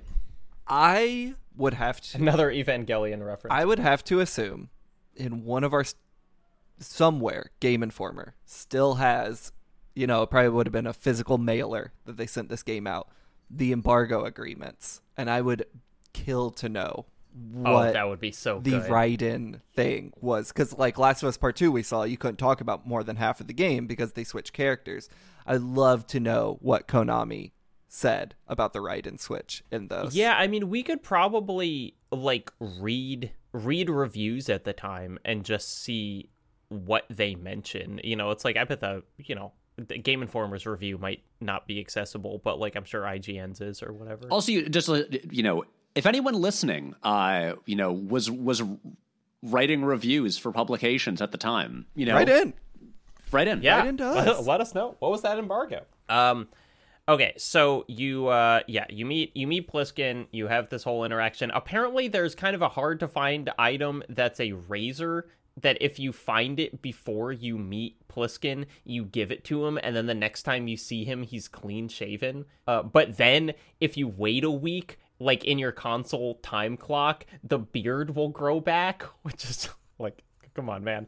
Um, Some developer did not see their family for two weeks because of that shit. Um, and then we meet uh, someone who I don't know anything about, but her design is fucking awesome, which is a uh, Fortune, who is like a mercenary, I guess, is just this lady with a railgun who like incinerates a bunch of dudes and they all shoot at her and they all like bend around. And it's just like okay there's another there's another superhero in this game. We've got another like psycho mantis character who just like has unexplained powers. Well they they explain here that there's like this terrorist group dead cell right? That was like oh that's right. Yeah. Yeah and, and you know their members are like vamp fortune fat man uh, who is, of course, the explosives expert, um, who uh, wears rollerblades, um, and and yeah, and and you know, uh, maybe more, but like, I.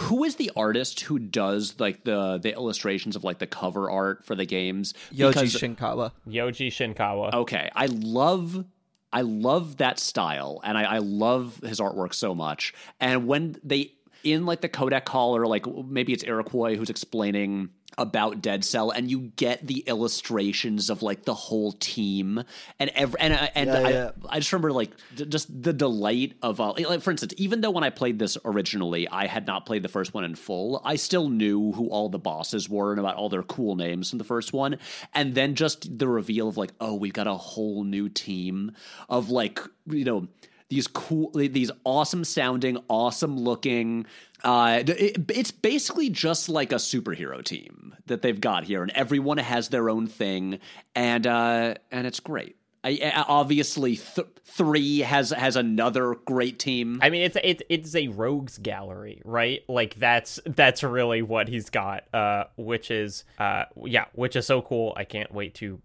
find out more about her life as she lays dying, presumably in that Metal Gear Solid style. F- Fortune's really I, I- we didn't. I Really love these people Um, we didn't really talk about what Big Shell is, which is like the second. You know, It's- we're we're off of Tanker, we're on to Big Shell. Yeah, it's very strange. So when the tanker went down, the big shell was built in the same place it went down. And correct me if I'm wrong, it is uh, not too dissimilar from Shadow Moses. Is meant to help clean up the spill of Big Tanker, like it is. Or or at least that's the public story. right, right. But like, I don't know what you would call that, and a, a river cleaner facility. But yeah, I mean, it looks it, it is like it's enormous. You know, it looks like a giant. It looks like seven connected oil rigs, or like you know what what they build. It looks like Outer Heaven in Metal Gear Solid Five, and essentially. yeah, the the uh, our mother base, right? Either way, Yeah. Um, and the idea of it is a little weird, which I guess just hints at obviously this is not what Big Shell is actually for. Is if this thing goes down, which is why Raiden is here. This thing has been hijacked by terrorists. The president is under threat of kidnapping. If this thing goes down, the cleanup will take decades, which doesn't fully make sense if it's literally just there to clean up the water. Um, but that's the like big threat is because Yeah. Fat Man, as we're about to learn, has placed C four along the uh, the the buttresses or whatever the hell, and is threatening to blow it up, which will create a catastrophic, you know, environmental scenario for New York and ostensibly So, the world. can we discuss uh, New York geography for a minute? So, the tanker section begins at George Washington Bridge, uh, a bridge that goes across the Hudson River, okay, connecting Washington Heights to New Jersey. How far does the tanker get when it sinks? Uh, wait, wait, okay. Ha- so just to check, you guys have not played the end of the game yet, have you? Okay. I won't say anything about the end of the game. I will not spoil anything. But Big Shell is presumably built where the tanker sank, right? Um, but it looks like Big Shell, when you see like the wide shot of it, there's like nothing around. And so I'm like, that has to be out in the ocean. But uh and so like, you know, the the the tanker was going down the Hudson and then out into the Atlantic, out through like you know New York Harbor. Um, it didn't seem like the tanker section went on long enough to get out that far to like to sink out like way past the city. Ocean currents, baby. You know, it sinks and they just swoosh it along. Talk to James Cameron about where he Yeah. found the Titanic. Uh, look, I think uh, you know, made made by a Japanese team doing their best to get New York geography, but perhaps not as knowledgeable about it as two two lifelong New Yorkers, as I'm on the call with right now. Astoria, baby, only place in the world. it would that would have happened if it was on my side of Manhattan. If that was happening over there by Roosevelt Island, I would have taken care of it. S- Unlike Snake, who messed the whole thing up. Exactly. I'm like, not in my damn city. one of the things that I really like about Big Shell is the the lighting is a very it's different than Tanker, but it's another thing that I think of as like very PS2 lighting, which is this beautiful kind of like hazy, sunny thing where it honestly it, it looks like Ico, the the Fumito Ueda game, which is one of my favorite games, but it's like it it's so it is so kind of like ethereal feeling. And part of the reason that it doesn't feel like it's off the coast of Manhattan is because it feels like you're like nowhere, you know, just kind of in a cloud. Um, I, which I, I feel like was one of those decisions probably made just if they're like, oh, it's a cloudy day, so the cloud like diffuses the sunlight. It's just a reason that they don't have to do like you know harder lighting and like glare and stuff like that. They can just have this yeah, and, nice soft and, lighting. and draw a skyline. right. Um, I also there is uh there's that shot when you go up the elevator and it's it's indoors and then it goes to outdoors and it's just kind of this open strut and you've got like the sun shining through and Raiden's looking all cool and it's just like goddamn this is you know like in in terms of doing the first game but showing what the PS2 is capable of it really feels like they're just Oh, yeah. showing off It's also one of those things where I feel like uh, they're very because the first game is all set like at night in a snowy environment. Uh, they're deliberately trying to like with this game just do extremely different like climate uh, and like time of day settings. You get like the intense rain and wind, uh, like of the tanker section, and then just bright sunlight for the rest. And like, so, you know, uh, a- lot of the boss fights are are actually just like outside in like in bright daylight.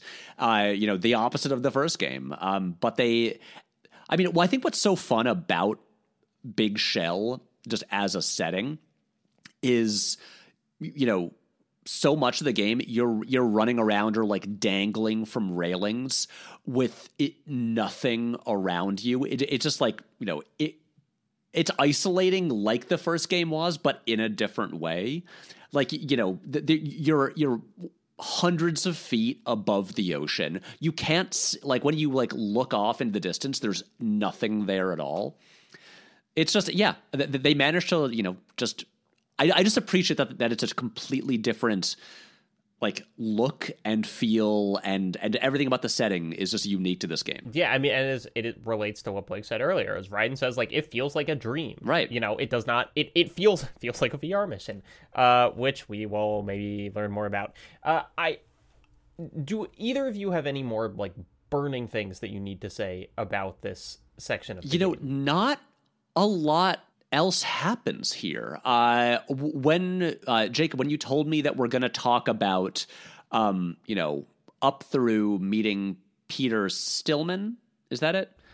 Uh i was shocked at how soon that arrived. I just kind of assumed, like, like I, I remember, oh yeah, there's some bomb disposal guy, but I assumed, like, I don't know, yeah, we'll, we'll probably like that's probably like after like fighting Fat Man and stuff like that, and uh, it's so soon into this section that uh, yeah, you, you just you, don't fight Vamp, uh, you you just see Fortune the one time. Um, we're so far away from like the big story twists and revelations and all of that. Yeah, I I mean, I mean, okay. Here's what I'll say. Um, we we mentioned it before, but uh, Raiden's little uh, aerial cartwheel is a great move and way better than Snake's uh, just tumble. Um, I love that. That uh, I do think it's really fun um, as like a gameplay mechanic uh, to sneak past guards outside by just dangling from like from the catwalk and just shimmying by. That's fun. Uh, other than that, I, I I can't think of what else there is to bring up. I like that you can slip on bird poop. Yes, uh, yes, that Throw rules. that one out there. Yeah, it's good stuff. Is it okay? So I also I started playing this like maybe a day or so after my second viewing of The Boy and the Heron, and uh, and now I'm just wondering, is it is there just a thing in like Japanese art media where they just love putting bird shit into things? It's like, is it like because there's such an. Have you guys seen The Boy and the Heron? Oh yeah, a lot of bird shit in that movie. so that, like just the detail uh like like the attention to detail with the bird shit and animating the bird shit uh like that there was a lot of thought put into that and clearly same thing here and um and yeah I mean, I think we've covered. Ko- Kojima loves. He loves the body functions. He does. He loves pissing and shit. And Yeah. Uh, so for Miyazaki, who knows? there there are two things that I want to tell you uh, from the Geoff Keighley uh, making of thing. One, uh, Kojima, a big karaoke guy. Do you know one of his favorite bands? American band, or yeah, Devo. Earth, Wind, and Fire. Weird. Weird. loves to loves to do some Earth, Wind, and Fire karaoke. Can we? Is there a video of of Kojima like singing September? That would be. Oh my Gotta god, find it. I, Very I, w- I good. would pay anything for that. Uh, also, um, to convince Harry Gregson Williams to do this score uh, was apparently it was like he had only done movie scores up to that point. Apparently, they sent him like a like a mixtape or like a CD that they burned themselves. And he was like, it's one of the weirdest packages, Harry Gregson Williams speaking. It's one of the weirdest packages I've ever got because, like, it had scores that I had done, but it also had like scores where I had collaborated with other people on the movies and somehow he knew exactly what songs I worked on that had like never been released and there were songs from movies that had never had a soundtrack released and they were somehow on the CD and so it's like Ko- Kojima sent him this like incredible haunted CD of his music and he was like I guess I have to do a song. That's Uh, impressive because so Harry Gregson Williams is one of the many, many composers who kind of like came up working at Remote Control, uh, Hans Zimmer's studio. Because I, I believe they tried to get Zimmer for this originally, and he was just too expensive. And but a, a thing with you know like Gregson saying or Gregson Williams saying that uh you know th- th- they had tracks that you know that like he was like not credited on but had had done. That's like because it's a, it's a thing where there's like there's score like I'm I'm so fascinated by the Zimmer studio because you know so many people have worked there and it's the thing where it's like you know so many scores are are have like five big name composers like actually working on them but then like the I, I mean I mean for instance it's the thing where like Pirates of the Caribbean 1 the com- the credited composer is Klaus Badelt uh and but like Zimmer is the producer of the album, and so many people worked on that because they made that score in two weeks, and it and so I'm I'm just like, but but there are so many of like the actual credits or like are who did what is like under lock and key. So the fact that Kojima was able to actually get the info about like what tracks from probably Zimmer scores Gregson Williams did is really impressive. a detail from that Geoff Keighley piece that stands out in my brain is just like God. He was the goat back in the day. You know, criticize him all you want now, especially after the most recent Game Awards. Jesus fucking Christ! Is he makes sure to point out that Kojima, on the hand he writes with, has built up a big callus from highlighting bugs that need to be fixed in the game. And I'm like, man, we will never get game journalism like that anymore. I, He said, yeah, it's like he goes through two highlighters a day. I Just just like- look. Here's the thing, I, you know, I like to think I've done some good work out there. That isn't just like guides and fucking eh, streaming news posts or whatever. Keighley crushed us all 20 years ago. That was that's my favorite part of that whole thing. It's cool. It has the budget and the head count and all the like nitty gritty of the game. I want to know about the calluses on Kojima's fingers. I think that's such a good detail. Patrick, do you know that Geoff Keighley, this this game guy who was a journalist and does the game awards, you know his parents like invented IMAX? He's he's like a nepo baby to IMAX. I, I I mean I don't know anything about Geoff Keighley. Uh, I, I I feel like uh, this is the first I'm hearing of him, unless I like read stuff that he wrote like 20 years ago and didn't look at the name.